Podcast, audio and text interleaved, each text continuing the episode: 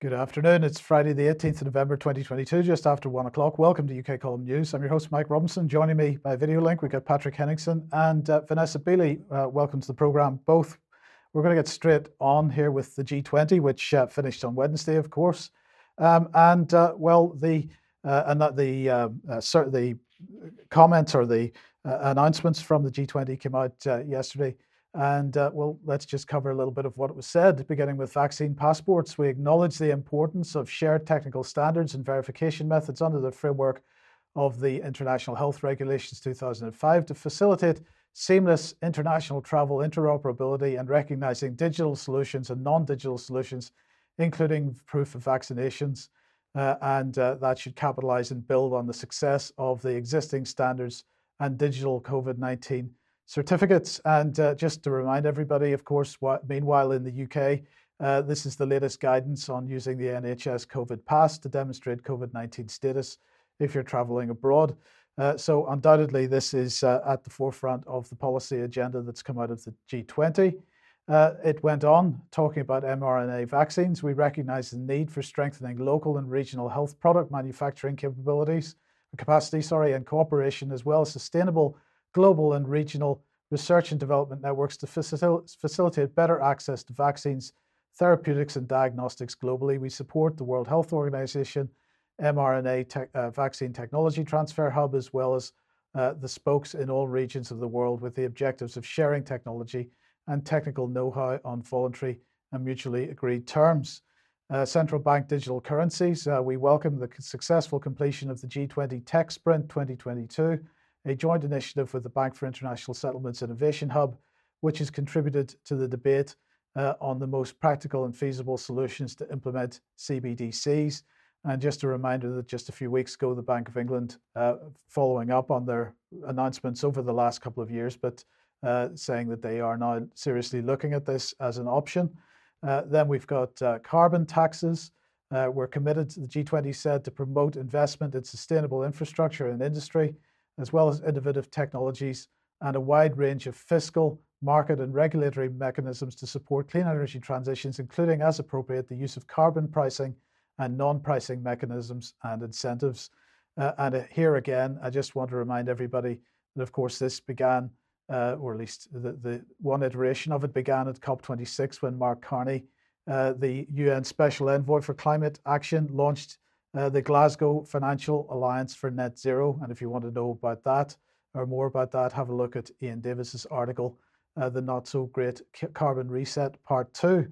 Um, and then we come on to, well, what I'm calling commodity data.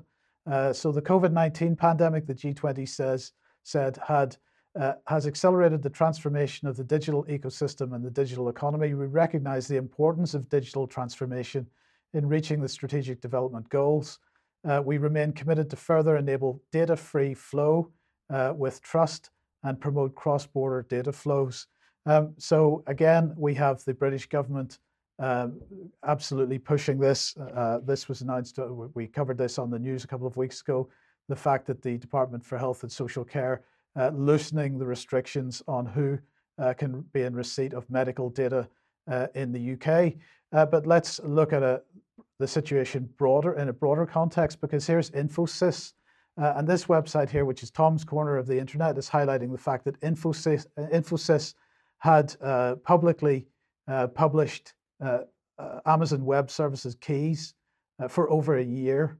And if we just look at the quote here from this, so this is definitively something, Tom says, this is definitively something that should have been reported to them. That's Infosys. I always let my curiosity get the better of me. So I listed the root of the Amazon uh, storage. Uh, and from the content, it seems that the bucket contains data used to train COVID prediction models.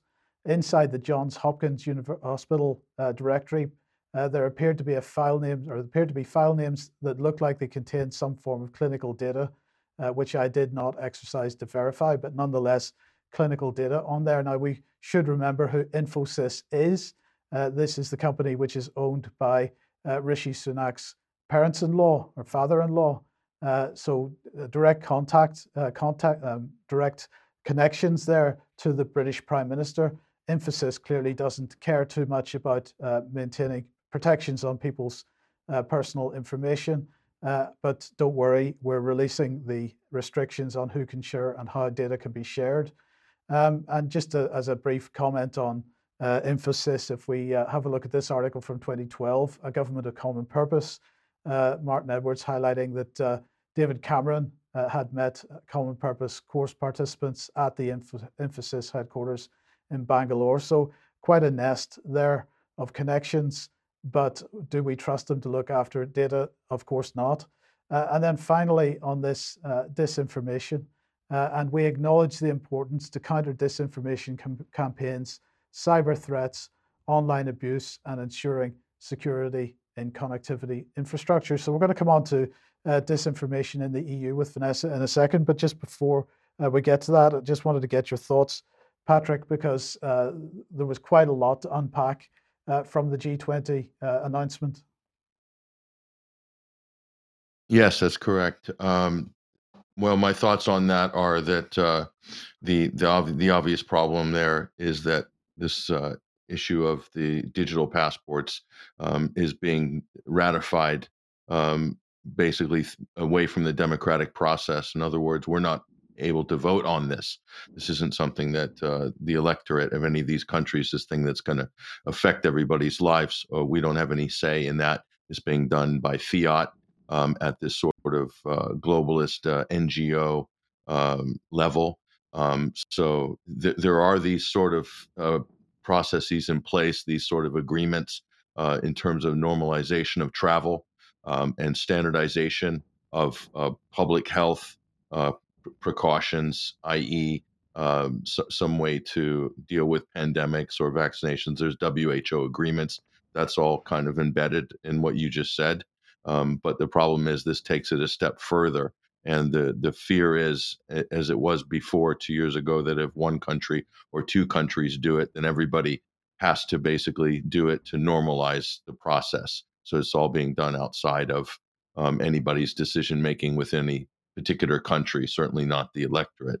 That's what it was like with the war on terror, with all the various security protocols and barriers that we have to still endure. And I think it's the same thing is the same problem has arisen here.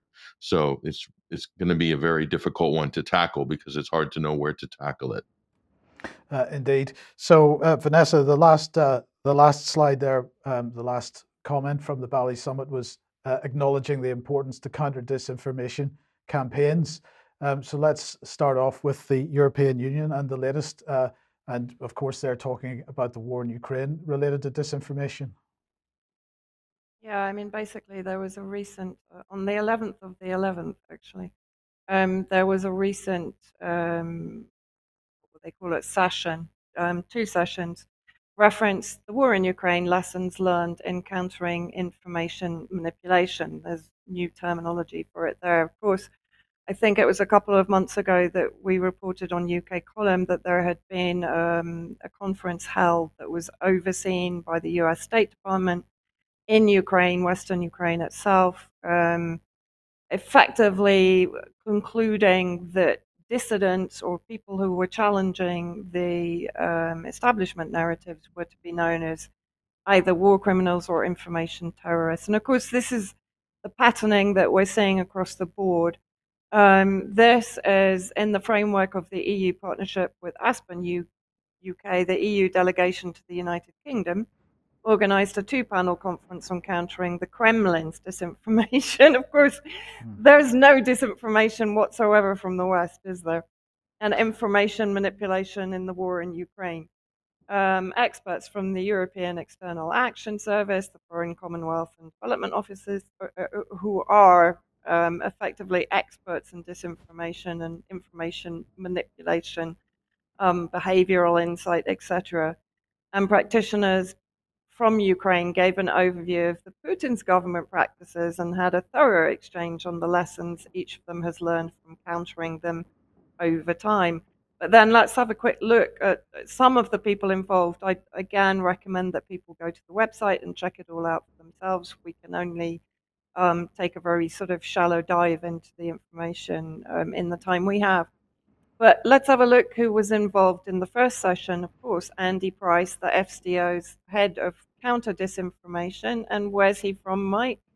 As UK column pointed out um, a fair while ago, and of course, UK Column has been covering the, the Andy Price saga for some time. He was, of course, heading up Integrity Initiative. Um, and of course, that was created to do the work of the Foreign and Commonwealth Officers Counter Disinformation and Media Development Program. Um, to pursue that agenda, the Institute for Statecraft, as you wrote yourself, Mike, the charitable think tank behind Integrity Initiative, received um, basically 1.2 million from the FCO over the course of 2018. What is Andy Price doing now, according to an article by Kit Klarenberg in the Grayzone?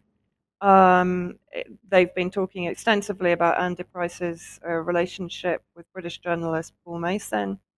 Leaked emails reveal how Mason's war on the anti war left was conducted in close coordination with Price, and how the pair dis- discussed constructing an intelligence supported info op that would be publicly presented as an organic grassroots endeavor. Sound familiar? They plan to call it the International Information Brigade, in effect, Integrity Initiative too. So that gives you some indication um, of the caliber of the panelists in this disinformation um, conference. Now, the second um, panel basically goes into some detail about the 2022 Code of Practice on Disinformation. I don't know if you've covered this previously, but I've again cherry picked um, from the strengthening of the Code of Practice of Disinformation um, which has been signed and presented on the 16th of June by 34 signatories who have joined the revision process of the 2018 code. So, what does some of that um, consist of? It contains 44 commitments, 128 specific measures in the following areas. And again, I've just sort of picked out the ones that are perhaps either most alarming or most relevant to the work we do, for example, demonetization, cutting financial incentives for purveyors of disinformation. Again, who determines that someone is purveying disinformation? The strengthened code aims to ensure that purveyors of disinformation do not benefit from advertising revenues. Signatories commit to stronger measures avoiding the placement of advertising next to disinformation, as well as the dissemination of advertising containing disinformation. Um, and then moving on again, empowering the fact checking community. I'm sure everyone is now breathing a sigh of relief that the fact checking community that so far has failed to identify any real facts whatsoever, either on COVID, Ukraine, or Syria. Um, but the new code will extend fact checking coverage across all EU member states and languages and ensure that platforms will make more consistent use of fact checking on their services. Moreover, the code works towards ensuring fair financial contributions for fact checkers' work. So, so, in other words, fact checkers are going to be better paid than the actual disinformation um, providers or purveyors, um, and better access to fact checkers to information facilitating their daily work. So, what this effectively means, the censorship on all of our work is going to extend, and fact checkers um, are going to be empowered further.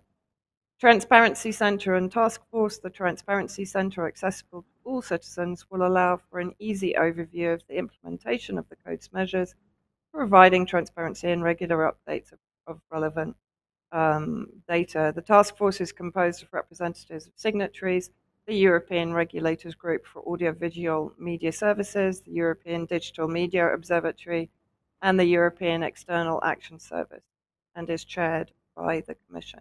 So here is the EU, not only the UK, of course, getting involved um, from the point of view of online harms, but here is the EU strengthening its fact checking um, and its uh, determination to censure and destroy any dissident media. Yes, and uh, well, well, look, uh, you know, the issue of disinformation and counter disinformation is is something which began uh, with the United Kingdom and their claim, well, it effectively uh, really started gaining traction with the exposure of the Integrity Initiative, and, and therefore the, the UK mm. started uh, pushing hard to, to call certain people uh, purveyors of disinformation.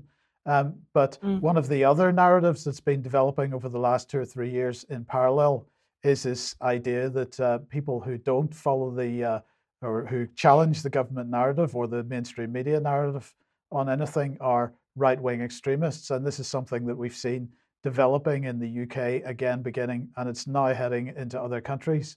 Now, we mentioned this briefly uh, a couple of days ago, but let's uh, get up to date on it with the issue of the Dutch government labeling uh, so called dissidents right wing extremists. Um, this is almost like the new anti Semitism. Yeah, it is, and and even beyond that, Mike, because actually in the in the actual um, documentation, they go as far as to call them, and this again is echoing the uh, language used in Ukraine by the SBU, intelligence services, by the State Department, and so on. That those that are are challenging state narratives become information terrorists and can be prosecuted as such, and that is effectively what we're seeing um, in the Netherlands, as reported by the Counter Signal. Dutch government labels dissidents right wing extremists, as you said. But here, the Dutch government released a terrorist threat assessment this week, labeling people who protest COVID 19 or globalist environmental policies as right wing extremists. Um, a tweet by Sander 2021, the Dutch National Coordinator for Counterterrorism, and Security released a threat analysis report. Dutch civilians who mistrust their government, so even you know mistrusting your government falls under this. And remember that BBC commissioned report by King's College uh, London that I highlighted last week related to the Marianna Spring article attacking Richard D. Hall. Um, media and scientists are assigned as potential anti government extremists. Translated citations of this report attached, and I'll put those up now. Um, so it's it's translated um, from Dutch. So anti-government extremism, and he's highlighted uh, the most important point here. In the Netherlands, a group of anti-government extremists is targeting from a fundamental mistrust, anger, and sense of injustice against the government and other institutions. I'm assuming that's a, a Google translation, hence it's not um, brilliant. Um, and again, here, they focus from a fundamental mistrust, anger, and sense of injustice against the government, but also wider to other institutions. They resist the way in which politics, the legal system, the media, and the science are fulfilled. The radical undercurrent is not only in this mistrust, polls show that more than half of the Dutch have no confidence in the government, which is actually an even higher figure shown uh, than the one shown by King's College London in the UK. But then the article finishes up the Dutch, sorry, Dutch anti-terrorism branch also labelled people who protest globalist policies pushed by the World Economic Forum as extremists and conspiracy theorists. Some of them embrace conspiracy theories. Conspiracy theories detract from public trust in the institutions of the democratic rule of law how democratic it is, is it to shut down completely, completely on freedom of speech? As you pointed out, Mike, um, the UK, through its legislation and its various bills, is becoming closer to a Nazi um, uh, type of government than a democratic one. The spread and normalization of such theories can give rise to the commission of extremist and even terrorist acts. So here we come.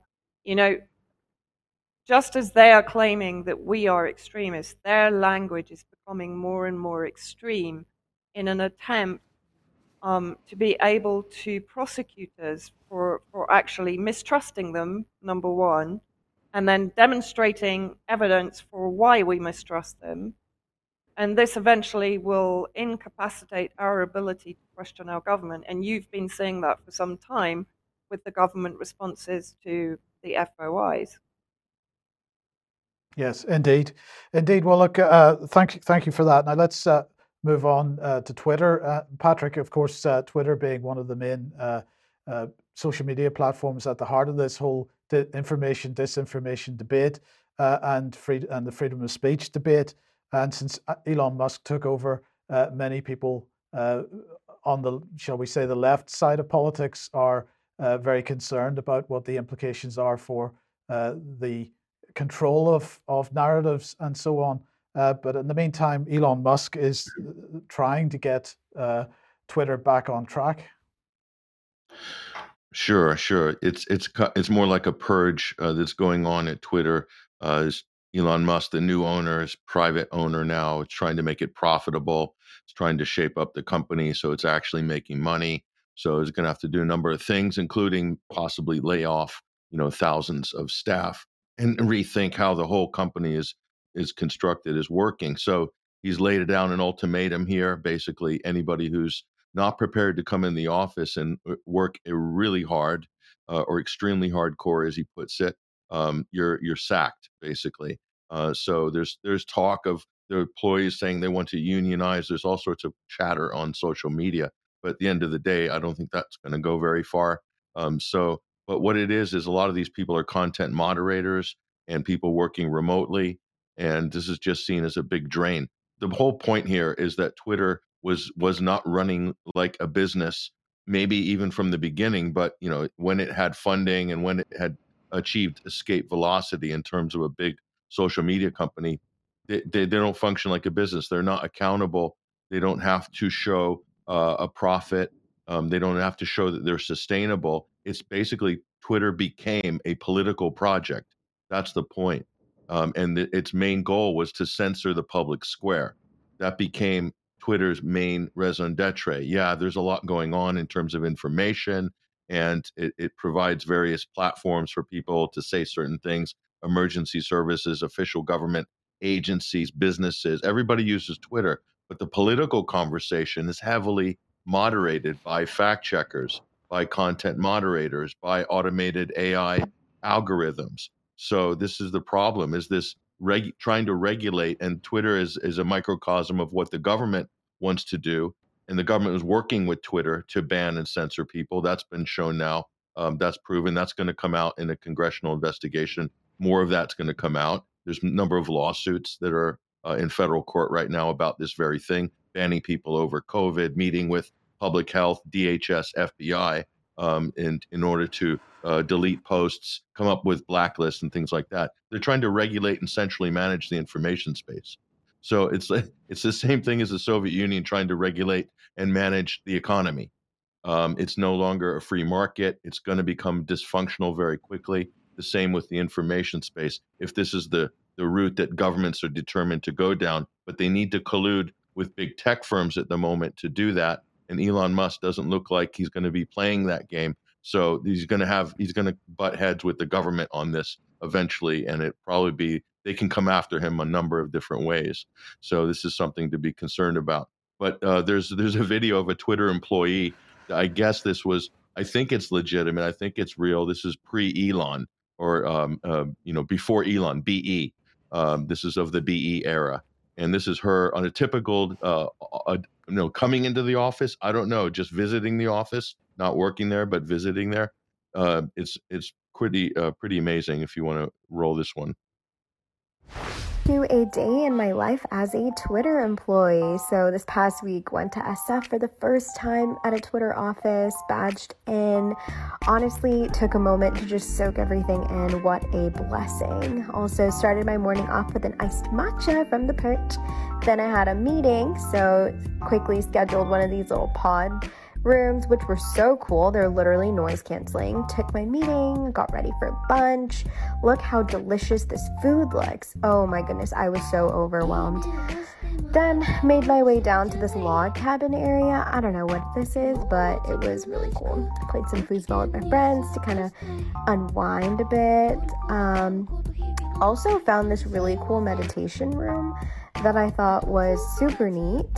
Um, I didn't do any yoga, but they have this yoga room if you are a yogi, so also thought that was really cool. Um, had a couple more meetings in the afternoon, had a ton of projects that we needed to knock out. Say hi to my teammates.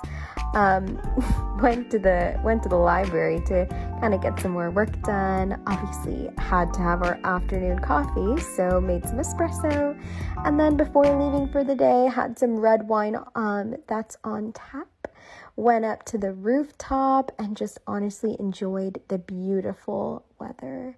So awesome trip. Just like the UK column office, Patrick. Yeah, yeah, yeah. So Elon Musk getting rid of the cafeteria. So it turned out this he's spending millions of dollars per year uh, on staff food, and that's all going basically. So he's basically trimming all the fat. I mean, pretty incredible. I think that's that's authentic. I think it's, uh, but it's doing the rounds on social media in in conjunction with this latest uh, uproar at Twitter. So in, interesting, but we'll see how th- this situation unfolds over the next couple of months. Uh, yeah, I mean, uh, uh Vanessa's talking about the the disinformation uh, situation in the EU. We know what's happening in the UK. We know what is attempting to be happening, uh, has been attempted to happen in, in the United States with respect to this. Do you think Twitter uh, will be able to take a stand against some of this legislation that's appearing around the world, particularly the EU, because they tend to have a much uh, uh, stronger enforcement? Yeah, they. I mean, they could easily take the same route that Rumble took, which was, I mean, Elon Musk could. He, he's kind of an fu guy. He'd be like, "Well, f you," like Rumble said to France. France is, "Oh, well, we can't have Rumble uh, on French uh, airwaves or internet because you guys have RT, and you until you delete RT or block RT, we're not going to, you know, we don't want to allow Rumble." Rumble said, "Well, f you, um, we're not deleting RT." So, and we don't care about the French market anyway. So piss off, basically. I mean, that's the attitude I think Musk is going to have because a lot of more people are dependent on Twitter. And what you're going to find is a lot of people in these countries in different markets are more dependent on Twitter for basic functions of communication um, than Twitter is on that particular government in terms of ad revenue. So if you look at the scale of Twitter right now, where its money, where its income is coming from, I mean, Elon Musk has already done a couple of uh, optimization exercises in terms of advertising that will immediately could potentially double their ad revenue within like 12 months. So he's already sort of going to be making changes like that. So it, it, it might come down to that. I think that I think it's going to raise this conversation, this debate to a more adult level because at the moment it's been headmaster student and governments have been able to say and do things and assume things that are just patently uh, ridiculous and against every single principle uh, in their constitution or any of the values or democratic values that they pretend to uphold. Um, they've been able to sidestep and get away from actually engaging in a hard debate on all that. And maybe this situation might raise that uh, issue a little bit more into the uh, conversation where people sober up a little bit and realize what they're attempting to do, which is like put an Orwellian uh, grid down uh, on speech and communication, which is what governments in Europe and uh, in the U.S. as well would would like to do. Yes. Okay, thank you for that. Now, if you like what the UK column does, you would like to support us, uh, please head over to community.ukcolumn.org. There are options to help us out there, uh, become a member, uh, or you could uh, grab a membership for somebody for Christmas. Uh, membership vouchers are available on the UK column shop, uh, but please do share the material you find on the various platforms. Uh, now, obviously, on Wednesday, let's move on to Ukraine. We were talking about the uh, claims about missiles falling in Poland and so on. Uh, your first uh, headline here saying Zelensky has backtracked on uh, missile claims. Has he done that? Um, he sort of has. He, he's hedging a little bit. As you know, he kind of doubled down on his original statements, which you've covered uh, earlier in the week, um, that uh, it was definitely Russia. It's definitely a Russian missile, and it could only have been a Russian missile. Um, so when he was doing this Bloomberg New Economy Forum, I mean, I don't know how this guy keeps up or who manages his social calendar, but he's on a Zoom meeting at all these sort of institutional things every sort of day or multiple times a day. When does he get time to actually govern as a wartime president in in Ukraine is beyond anybody's uh, guess here. But this is what he said: um, I I don't know what happened this time. We do not know for 100 percent. Well, we do know for 100% what happened, uh, President Zelensky. Um, it was Ukrainian S 300 missiles that dropped into Poland on a farm. Uh, you guys clearly don't know how to operate your air defense systems, and you're firing stuff all over the place because Russia has denied having any uh, activity on the uh, Ukrainian uh, Polish border. And if there was any evidence that Russia did have any missiles flying around there, it would have already been aired globally. So, like, what exactly happened here? And uh, the president goes on, but I am sure that there was a Russian missile, and I am sure we were launching air defense missiles. So, this is like a really ham fisted effort by Zelensky to try to patch up what he did was attempt to drag uh, Europe and NATO and the West into World War III type situation by going on and demanding that uh, they escalate because NATO quote territory has been breached. Okay, NATO doesn't have territories. NATO has member states. It doesn't have territory. Just a little reminder there. Um, so that's what he was up to there, and so he's kind of in a, a bit, bit of a, a, a conundrum, Zelensky, because he's really uh, woken up the Europeans and they're realizing what a psychopath this guy is, what a charlatan he actually is.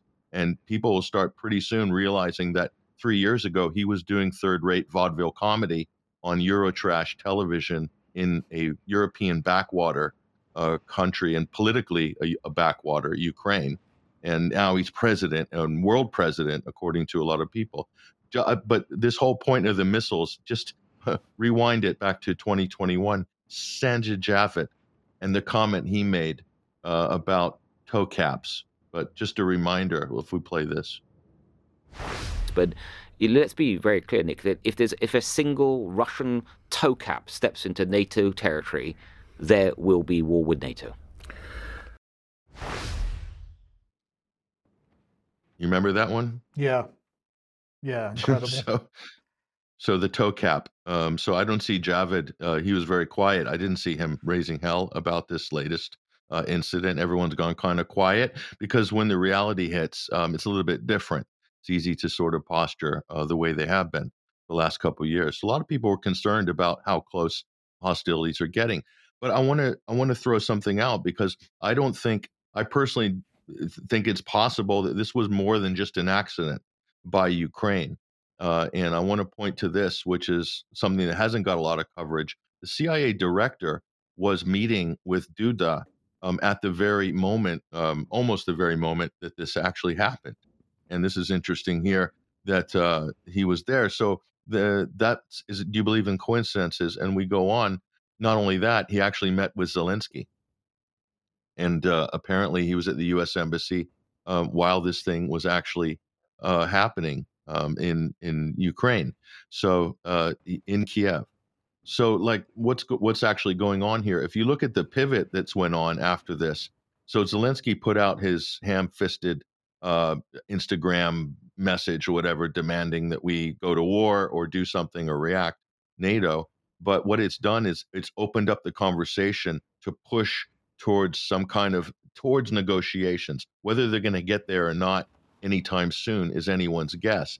But it's provided a uh, environment where they can pivot away from the previous position, which is um, uh, indefinite arming and backing a proxy war. And notice that this all happened after the U.S. midterm elections. So I'm going to say there's more than a coincidence here. This could have also been to nudge. Who, who knows who was behind and how this was executed, this whole scenario. But whether it was just an accident or whether this was kind of a more than an accident to advance certain things down the road to make it politically feasible, even at the expense of the comedian in Kiev. And uh, so here's Zelensky at the uh, G20. Let's just rewind a couple of days. And this was his, I mean, it's incredible. The things that he's getting away with saying is pretty unbelievable. But listen closely to what he's saying here. It is like, for example, D Day, the landing of the Allies in Normandy. It was not yet a final point in the fight against evil, but it already determined the entire further course of events. If the victory will be ours in any case, and we are sure of it, then shouldn't we try to implement our formula for peace to save thousands of lives and protect the world from further destabilization?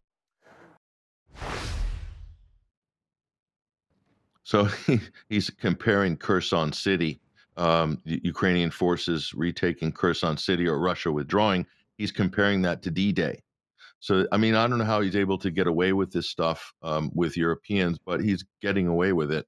Uh, so, it, I, I, might add it's kind of terribly ironic that uh, Ukraine is responsible for the first strike on quote NATO territory since Russian operations began. That's kind of interesting and uh, funny in, on, on a certain level. But uh, let's look at uh, the peace proposal that he put out at the G20. It kind of re- look radiation and nuclear safety. Okay, fine. Food security. Okay, whatever. Energy security. That's a whole mess right there to untangle. Um, and he's not going to be the one to untangle that. Uh, release of prisoners and deportees. Okay, fine. Implementation of the UN Charter. Depending on which way you look at the UN Charter, obviously he's talking about the uh, the, the aggression uh, principles in the UN Charter. Russia's talking about people in the Donbass and other regions. They're talking about self determination in the UN Charter. We've gone over that before. Withdrawal of Russian troops and cessation of hostilities. He's not in a position, no one's in a position to demand that. And quite frankly, it's just impossible. They're talking about Crimea being repatriated, the Donbass. It's not going to, it's a non starter, not going to happen. Justice. So this kind of a virtue signaling uh, requirement here by Zelensky. He's still riding high, believes that people believe what he is saying. Um, ecocide and the protection of the environment. Um, that's just, I don't know, forget it. We'll pass on that. Um, prevention of escalation, conf- confirmation of the end of the war. So I, uh, he's living in a kind of uh, they're they're living in a postmodernist kind of bubble there, and it's it's not going to happen. It's just not going to happen. So I'm going to say this is DOA, dead on arrival. Zelensky's peace proposal is DOA. So here is what he wants to do, and we'll is calling this uh, a mockery. Basically, Zelensky wants to do a public peace uh, negotiations. Basically, he wants to make it a TV show. Um, and he Zelensky said he would like to have negotiations with Russia in a public format, aka a TV show rather than behind closed doors the way diplomats normally do things. So R- Russia, uh, of course, um, expectedly is is not having this, and this is what they're saying. Kiev's new idea of a public negotiation, uh, which is an attempt to turn diplomacy in a TV show, proves the unseriousness of its intentions. So they're making these uh, peace demands or proposals that are going to be rejected, and then they'll turn around and say, the way the Israelis normally do with the Palestinians is we offered you a good deal and you rejected it, so you don't want peace, basically. And Dmitry Peskov goes on, uh, Kremlin spokesperson said on Thursday that the notion of public negotiations, quote unquote, doesn't exist. So one thing is obvious: the Ukraine side doesn't want any talks. So it's basically designed to fail. That's what it looks like uh, right now. And I might note, R- Russia has not changed its position um, regarding negotiations, they've been pretty consistent the whole way. Ukraine keeps uh, waffling all over the place, so you can't really get a read on what they want to do. So it's hard. It's hard to establish the preconditions for a peace process when you have these two different things going on. And the United States hasn't intervened and told Zelensky to shut up and sort of grow up and bring in some adults to start the process. They're just letting him freestyle, and you can see it's just a joke. So he's pandering to the Western public and the types of people that sign petitions on Avaaz and globalist uh, types and uh, parliamentarians in the West who don't actually know what's going on there anyway, and just platitudes, virtue signaling. That's basically the game plan. So Mark Rutte, the uh, Dutch prime minister, uh, one of these globalist cheerleaders, arguably, and so he did this phone call with Zelensky and a- after he managed to pocket $100 million in, quote, help or aid, um, but this is the theater that has become the norm. Uh, watch this this staged scene here. Yes, good to speak to you again, uh, Volodymyr. I hope you're safe. I hope you're doing okay. I'm safe. Thank you so much. God bless us. Thank you for for possibility to speak with you. How are you? I, am I'm, I'm fine, but uh, I, I, can tell you we are uh, we are following the situation very closely. Uh, uh I've seen, and the whole world uh, has seen, uh, the ongoing Russian aggression against your country, and especially now these days on civilian targets. On electricity and on water supplies. It is truly horrific, and I want to use this opportunity again to tell you that the Netherlands will continue uh, to support Ukraine. We stand by your side um, during the uh, coming winter, particularly, of course, but also after coming winter, for as long as it takes. and uh, we will discuss many things in this call, but let me start by saying I want to thank you again for your leadership. Thank, thank you so much, Mark. Uh, really, really, all my appreciations from all of the Ukrainians for, for your support and for the support of your society. Uh, I wanted to also. I mean, it's, it's it's a joke. It's it's it's theater. So Zelensky lives in this theater world and all the politicians that step into his theater world are in this, this same sort of uh, skit, this pantomime. So here's Rishi and Justin at the G20, and it's good to see that the, the new prime minister has found a friend uh, in Canada, and they seem to be birds of a feather. They look very good together as well. They make a nice, uh, a fetching couple, as it were, uh, politically uh, speaking. But here they are speaking, doing a, a Zoom call to Zelensky and this is all for public show. This is to make it more sort of human, to make it more accessible, the Ukrainian issue. This is why they put out these sort of videos, but they're just laughable. This one particularly is something else. We'll go ahead and roll this. Prime Minister Trudeau, Prime Minister Sunak, President Zelensky, please go ahead. You're online. Hello, Vladimir. It's Rishi and Justin. I really wanted you to hear from us as friends. We absolutely know how difficult yesterday was. It was horrific for you and your country, and we have called it out in the session that we've just had uh, and on the media here this morning, and we made that point loud and clear uh, to, the, to everyone who was here that what your country had to live through yesterday was unacceptable and represented yet more uh, barbarity from the Russians, we stood united in condemning it. Rishi and I really wanted to, to reach out to reassure you, uh, to show you we're standing with you, uh, and to say we're gonna we're gonna uh, figure out this uh, step by step altogether. Thank you, Volodymyr. Talk to you soon. You know, Patrick, on Wednesday's program, uh, we we showed the the photograph of them together making that call, and I made the remark about the mobile phone. I hope it was an approved mobile phone and so on. But actually, the comedy value of that only comes across in the video, which unfortunately hadn't been released in time for Wednesday's program. So that's that that was just spectacular.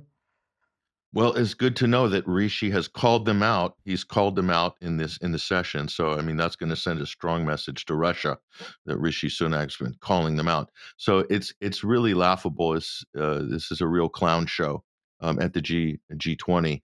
But uh, and just you know, the, uh, Justin Trudeau has a penchant for fancy dress. Everybody knows that. So here here they are uh, in the sort of the after event, and notice they're with the uh, two heads of state, apparently, with another head of state, Klaus Schwab, who's mingling and treated as a head of state at the G20, but they're all wearing their matching uh, Indonesian themed kind of um, seasonal shirts there, looking great. You can do the caption. You imagine what joke Rishi Sunak is, is telling here.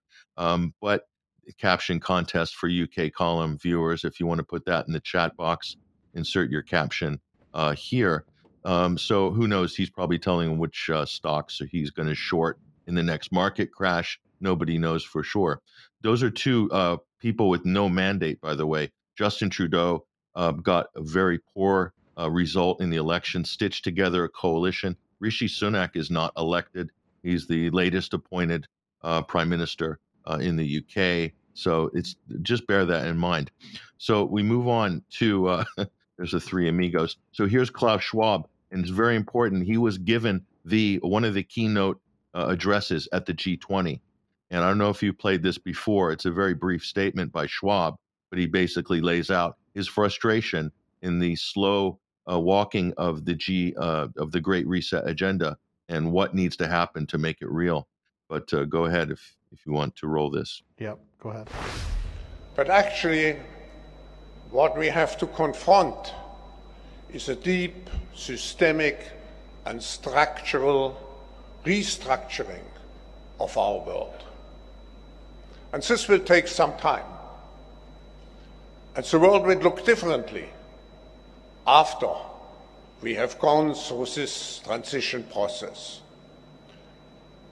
Politically, the driving forces for this political transformation, of course, is the transition into a multipolar world which has a tendency to make our world much more fragmented.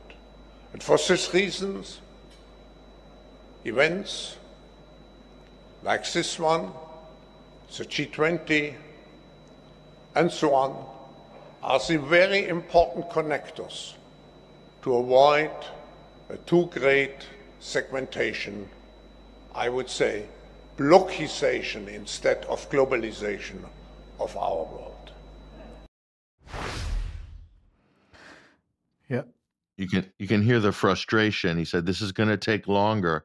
This restructuring, this reformatting of global economy, global society, uh, of global governance is going to take longer than we expected. Um, this this agenda, this great reset, this restructuring, as he calls it. So he's already sort of pushing it back. And so if if we have it, let's say a change of leadership in the U.S. or a couple of other key countries, that could also delay and push that back um, even further in the next year or two. So this is where we're at right now on this. I don't know what you your takeaway would be from from that statement, Mike. But what what are your impressions on on what Schwab just said? I think uh, my impressions on what he just said, but also what we're seeing from other uh, so-called leaders, is is a sense of frustration and desperation at, at the timescales not that they had in mind not being met. Uh, and I think uh, what we've been already talking about on disinformation uh, is one of the things that they're most concerned about because that's one of the things that's delaying uh, they're they're moving along their perceived time scale. But Vanessa, you had some thoughts on on this. Well, no, actually, not really. I just wanted to point out that Rishi Sunak in that shirt looks very like Ben Stiller. okay, righty ho. Well, look, uh, let's let's move on uh, then with Ukraine, uh, Vanessa. Yeah, I mean, basically, I wanted to um, just put forward some ideas for analysts um, to follow whenever these uh, events sort of um, come to prominence, like Kherson, um, like the uh, Russian stroke um, Ukrainian missile. Um, incredible reporting, by the way, by Western media. I mean, AP um, the Telegraph immediately jumped on it, Russian missile in Polish territory, and then flip flopped about 12 hours later. But just appalling Goebbelsesque media coverage from Western media. And the first recommendation I want to make is um, he's a Russian military analyst based in the US um, his YouTube channel is not that easy to find because it's not actually um, it, it's not under his name. It's under Smoothie X12. His name is Andrei Martyanov, and in fact, I recommend watching his latest offering, which is Goebbels Factory and Media War Crimes, which again talks in some detail about the life of Goebbels, and then basically demonstrates how many of the kind of media directors in the West have a huge uh, number of similarities to both Goebbels and Goebbels' tactics in producing the so-called um, news, particularly on the Ukraine project. Um, he has penned um, a couple of books. Uh, one which I recommend, "Disintegration: Indicators of the Coming American Collapse," which I think was written a couple of years ago. And then The Real Revolution in Military Affairs, which has had glowing reviews from Pepe Escobar, Paul Craig Roberts, uh, Moon of Alabama, The Saker, and Unz Review. Um, so I haven't read that one yet, but it seems uh, worth looking at. Just an idea. Uh, sorry, the old dog is next to me, and he's in a bit of pain today. If you hear him squeaking. Um, now, he also has a, a blog, smoothiex12.blogspot.com, and he wrote, uh, I think it's on November the 15th, so a no brainer really. Kherson increasingly begins to look like a trap for the Ukrainian army. You know, supplies don't arrive, electricity is off, and things of this nature. And then he, he cites from an RT article, I believe Russia has targeted Ukrainian energy infrastructure in a massive missile strike, and we certainly have been seeing that over the last few days. Um, that Ukraine is effectively being plunged into darkness. So he then says, make your own conclusions on the desirability of a false flag, referring, of course, to Zelensky's claim that Russia um, had launched missiles into Polish um, territory. Um, NATO needs to act, quoting again from RT, Ukrainian President Vladimir Zelensky said on Tuesday, etc., etc., as I've just said. Um, and then he himself says, right, because NATO is winning dramatically, wink, wink. He has a great sense of humor, which is why I would also recommend um, people following him, both his YouTube channel and his blogspot. But interesting that he's now saying Kherson is looking um, like a trap for the Ukrainian army. Um, referring to also what Patrick mentioned, that uh, this was reported in the Express, but it's been carried across a number of um, mainstream media outlets. NATO row breaks out as Zelensky savage for destructive lies over Poland missile. This is very strong language that we're seeing coming out. And I would also mention um, the meeting between William Burns, the director of the CIA, and of course his counterpart in Russian intelligence in Turkey the day before the attack.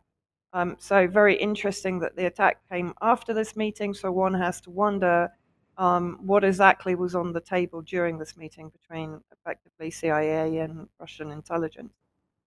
Um, so basically, it says uh, Zelensky would not budge on the issue, insisting that a report he received from the incident left him certain that it was not our missile or our missile strike. Um, his statements have reportedly irked at least one Kiev based diplomat from a NATO country who told the Financial Times this is getting ridiculous. As Patrick reported, the Ukrainians are destroying our confidence in them. Nobody is blaming Ukraine, and they are openly lying. This is more destructive than the missile. Very, very um, strong words there. Um, now, another person that I recommend who's also now got his own YouTube channel, Colonel Douglas Macgregor, PhD in International Relations, President Donald Trump's nominee for U.S. Ambassador to Germany, and former senior advisor to the U.S. Secretary of Defense.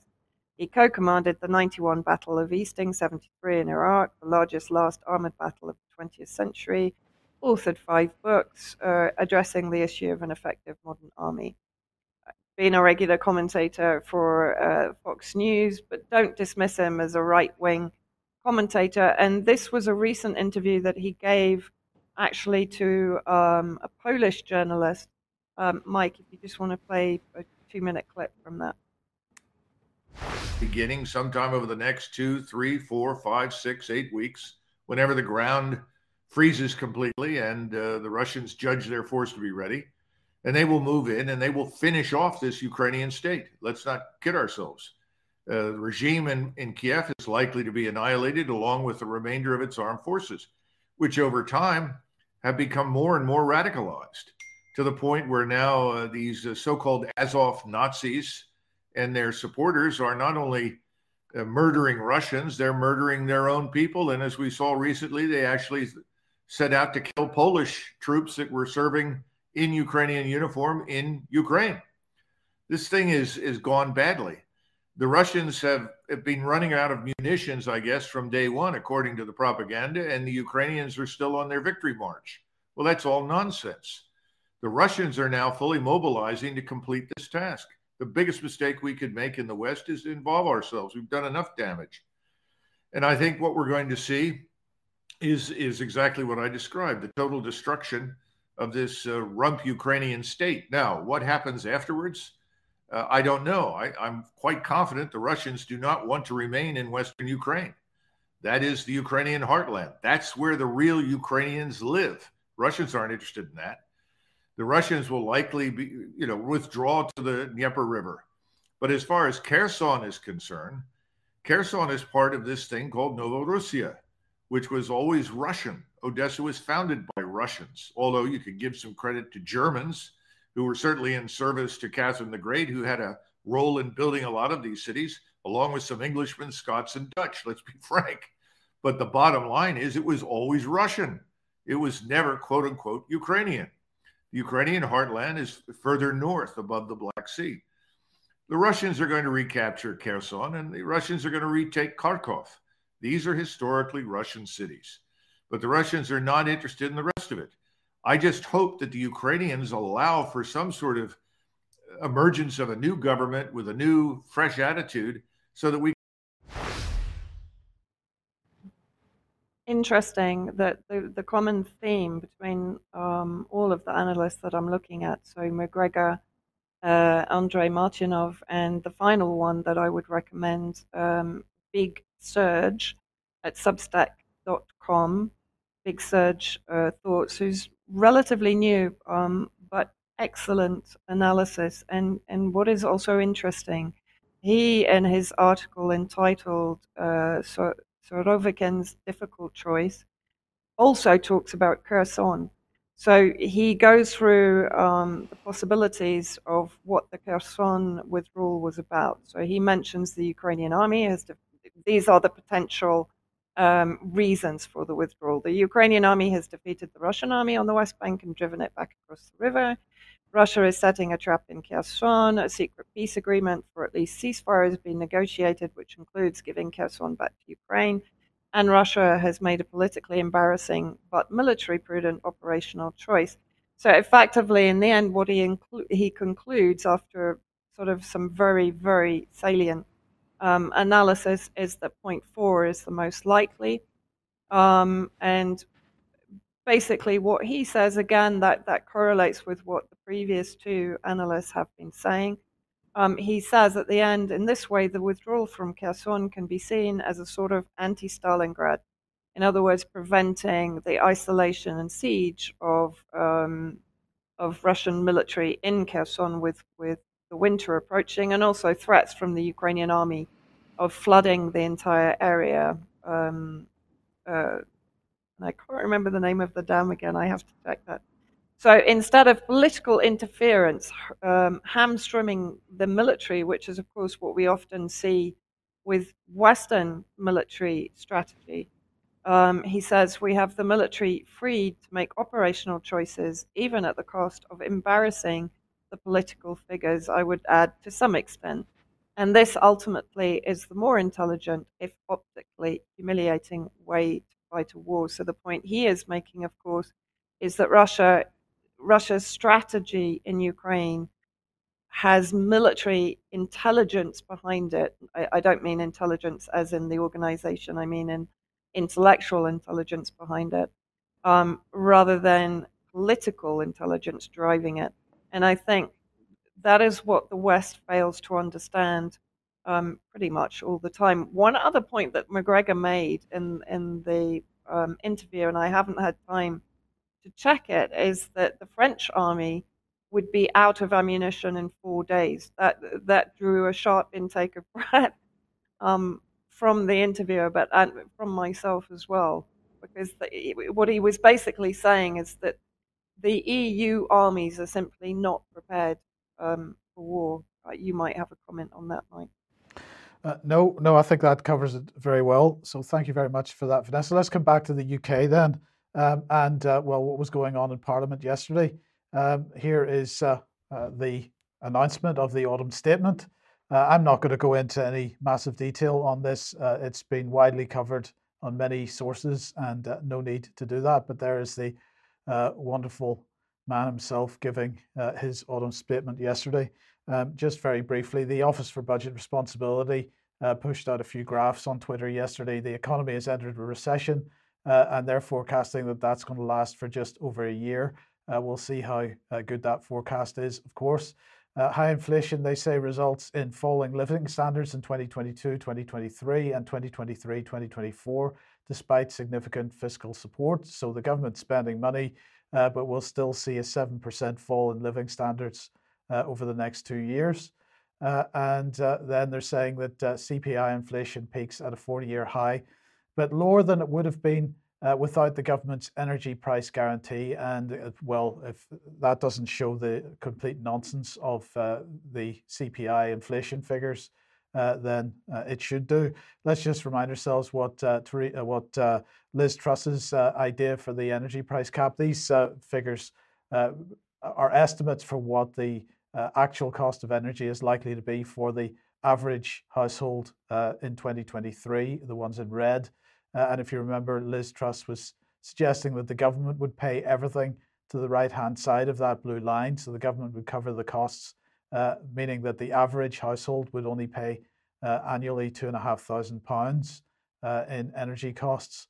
Well, yesterday uh, the announcement was that that two and a half thousand pound cap, would rise to three thousand after April, which basically means that from April forwards, the government still has to cover everything that's on the right hand side of that line. So hardly uh, going to make very much difference in terms of the long-term inflationary effects on this. Uh, but anyway, uh, looking at the government's uh, cost of living support fact sheet, I just wanted to, to mention the examples they give at the bottom of this. Uh, they're talking about a single adult working full time uh, on the national living wage and not receiving means tested benefits, but the government provides them with all kinds of stuff a low income uh, couple with two children uh, receiving all kinds of stuff from the government, a middle income couple uh, receiving all kinds of stuff from the government, uh, and and so on. Uh, and and so what that it struck me very strongly, Patrick, that with so much dependence on the state in this situation, this is a, a dream come true for them because dependence on the state comes with obligations. Yeah, yeah, a lot of strings attached. A lot of strings attached. So it's it's pushing more people towards UBI, and there's going to be they're going to be offering, for instance, UBI for people who are working. Uh, in some cases, I think that's already sort of that push is already underway. So people who are already working, or maybe they're not earning enough, um, they're going to be eligible for UBI. So the you know the British economy is still well below uh, where it was pre-pandemic uh, quote pandemic, COVID. So they they had they've had all of this time to try to make m- moves and uh, enact policies that are going to help uh, economic stability and growth, uh, but they're not dealing with the root causes. And unfortunately, most of the root causes are from government policy themselves. And again, back to the uh, square one, which we said previously, Mike, that this solution that you can just keep paying people um, keep sending out vouchers, keep writing out checks, which seems to be the uh, Sunak Hunt uh, game plan to tackle the economic crisis, is going to exacerbate the economic crisis and it's going to keep fueling inflation. Don't see any meaningful reversal of course or pivots on green energy policy, on Russian sanctions, and of course on uh, quantitative easing or printing of money. So until you see some meaningful uh, pivots and reversals on those three areas, particularly the markets um, and the money markets and the energy markets are going to do what they're going to do, which is it's going to get progressively worse, and we're going to go further into a stagflationary cycle. Yes, uh, but uh, so you, people got a, a quick preview of the next one, but uh, no solutions in the uh, cryptocurrency markets because uh, uh, the contagion spreads from the FTX collapse. Yeah, th- so this this scandal is much bigger than what we previously thought earlier in the week, and it goes a lot deeper. I'm just going to quickly show you how deep it goes. So FTX, they're, they're trying to basically coax uh, Sam Bankman-Fried out of the Bahamas, or he's going to have to face the music eventually on this because there's a lot of angry people. But um, so he basically transferred assets to the Bahamian government um, in their custody after bankruptcy. I mean, there's some crazy stuff going on but you have to remember this person, this guy had developed incredible uh, business and social networks, and the clout that he had has allowed him to do things um, that a lot of people just assumed were, you know, were okay who were working with him uh, because he had the backing and he, was in had some very big heavyweight people in government in in Washington, particularly in his corner and institutions that don't want to lose their money. And of course, they, you know, he's got major institutional investors like BlackRock uh, Sequoia, SoftBank, who put in, I don't know, they raised something like two billion in venture capital. You've got investors in there. It's like a who's who. Remember MF Global, the collapse of MF Global um, 10 years ago or so. That was a list who's who of people. Who, it's all the same people, by the way, who jumped into MF Global. Um, and because they, uh, that was, it was a sure thing. You can make a massive return. Bernie Madoff, same thing. Here we go. This is the latest. So just to quickly, just to uh, give you the sort of you know good summary here. FTX story. This Madison Cawthorn unfortunately lost his House seat um, recently, but uh, for an entire year, Democratic lawmakers have stood on the House floor demanding taxpayer money for Ukraine the whole time Ukraine was funneling those tax uh, dollars into FTX, this cryptocurrency uh, behemoth, um, who in turn donated them back to Democratic lawmakers. This is, quote, blue washing, says Madison Cawthorn and Kim Dotcom.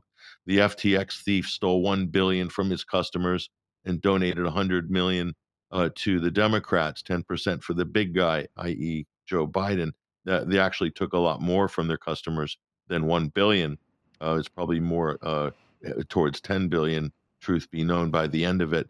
But let's just look at how this network is constructed, and you'll see where this is going. I'm going to say this looks like a controlled demolition of the cryptocurrency space, but not just the not the cryptocurrency space itself. It's going to continue to exist, but the how it's viewed in the public in terms of whether it has to be or can be regulated or not.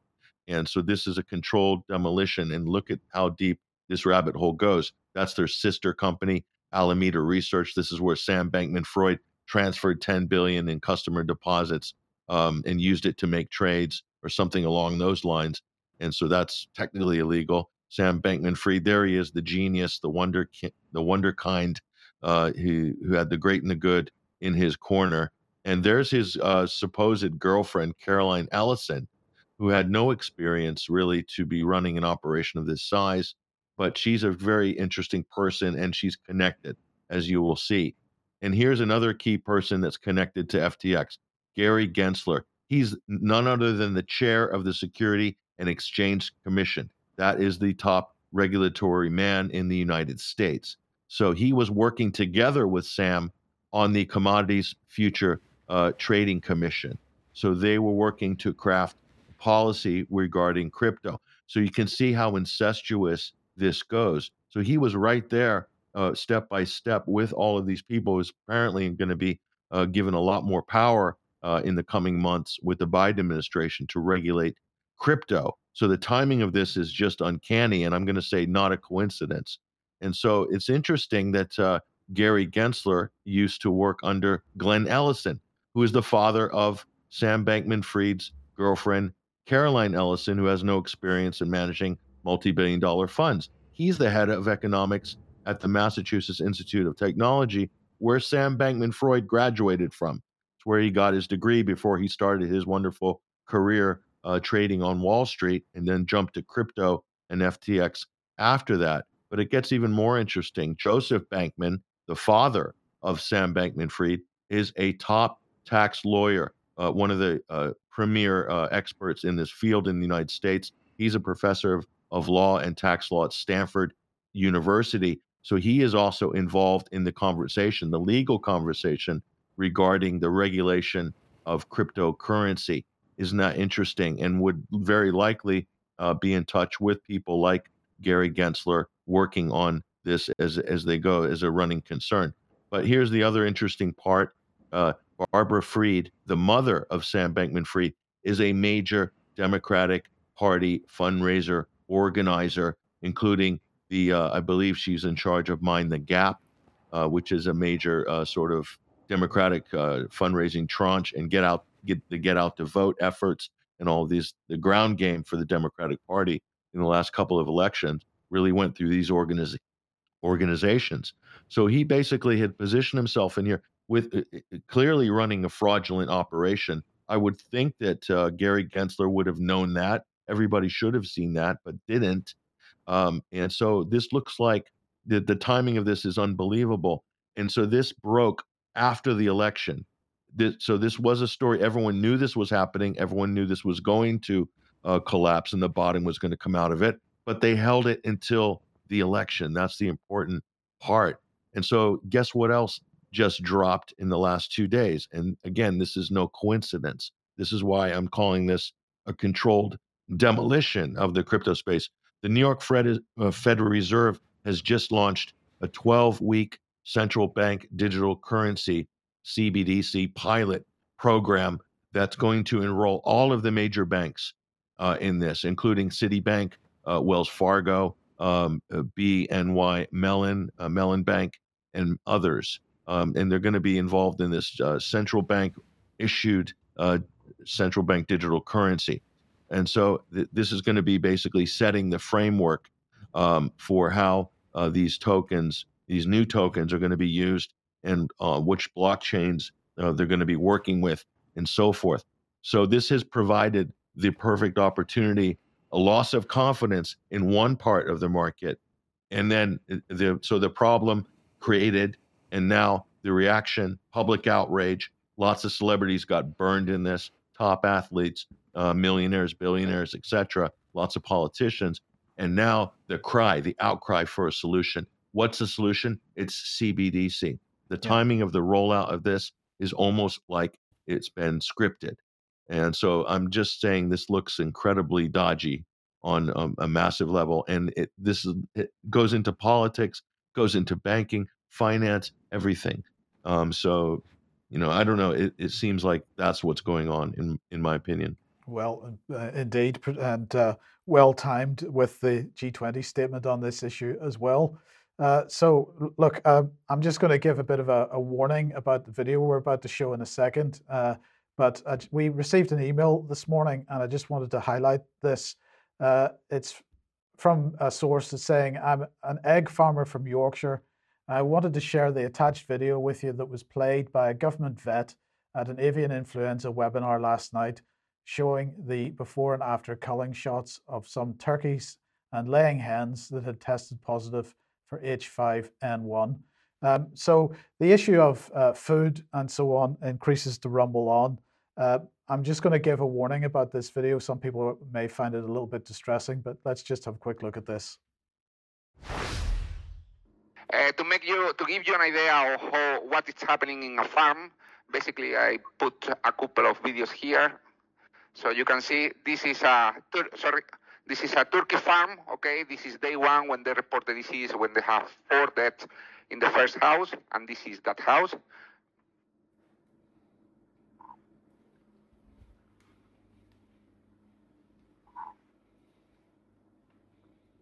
They look healthy, don't they? As you can see, the birds are happy, moving, everything is fantastic. Um, you can see the noise that they made. And this is four days later. The same house. And they're all dead.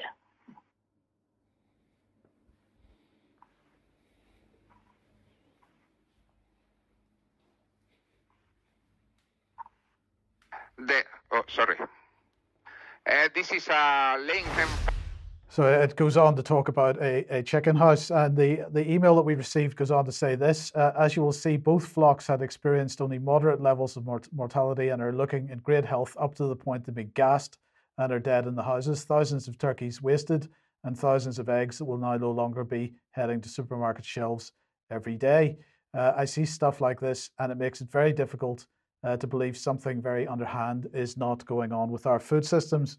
And Patrick, very, very briefly, I just wanted to once again highlight uh, Slaughtered on Suspicion, um, the documentary that we made back in 2014 or something like that, uh, talking about uh, the foot and mouth disaster. Uh, and although uh, we're not seeing a slaughtered on suspicion policy in quite the same way, we are seeing the slaughtering, the mass culling of animals on the basis of, in this case, what a PCR test. Um, and uh, uh, you know that this this is going to have a massive impact on food supplies. But we have to remember that it was Neil Ferguson uh, and his models uh, which caused the slaughtered on suspicion policy back in 2001, uh, and uh, we see the same type of the same type of policy being implemented now. It, um, it's exactly the same, actually, as the as the foot and mouth crisis. It's ex- it is slaughtered on suspicion. It's exactly the same.